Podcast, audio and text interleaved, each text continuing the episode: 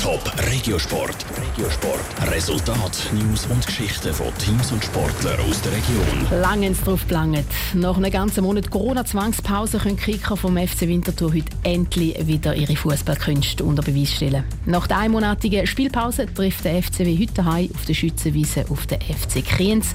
Die Freude bei den FCW-Spielern ist gross. Aber sind sie nach der Zwangspause auch ready?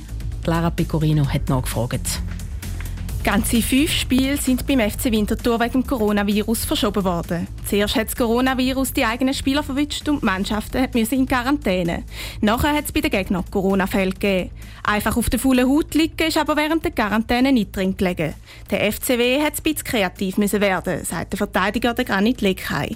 Ich hätte gerne weitergespielt, aber eben leider ist die Zwangspause gekommen. Dann haben wir halt mit dem Zoom über das Internet haben wir mit dem Konditrainer haben wir ein Training gemacht für die, die können. Die Spieler haben also die geschwitzt. Ab und zu habe der Granit Lecke sogar mit dem Ball trainiert. Viel ist da aber nicht drin gelegen.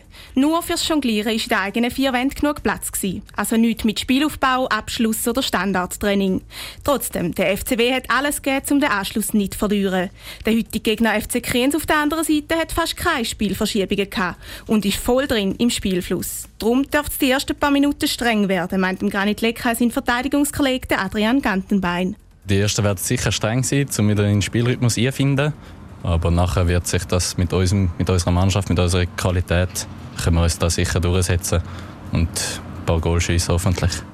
Ein paar Goal schiessen und wieder so weitermachen wie vor der Pause. Dort ist es nämlich gut gelaufen und sogar die Tabellenspitze war in Sichtweite. Gewesen. Heute Abend am 8. gilt es dann ernst. Die auf der Schützenwiese muss der FC Winterthur gegen den FC Kriens antreten. Top Regiosport, auch als Podcast. Informationen gibt's auf toponline.ch.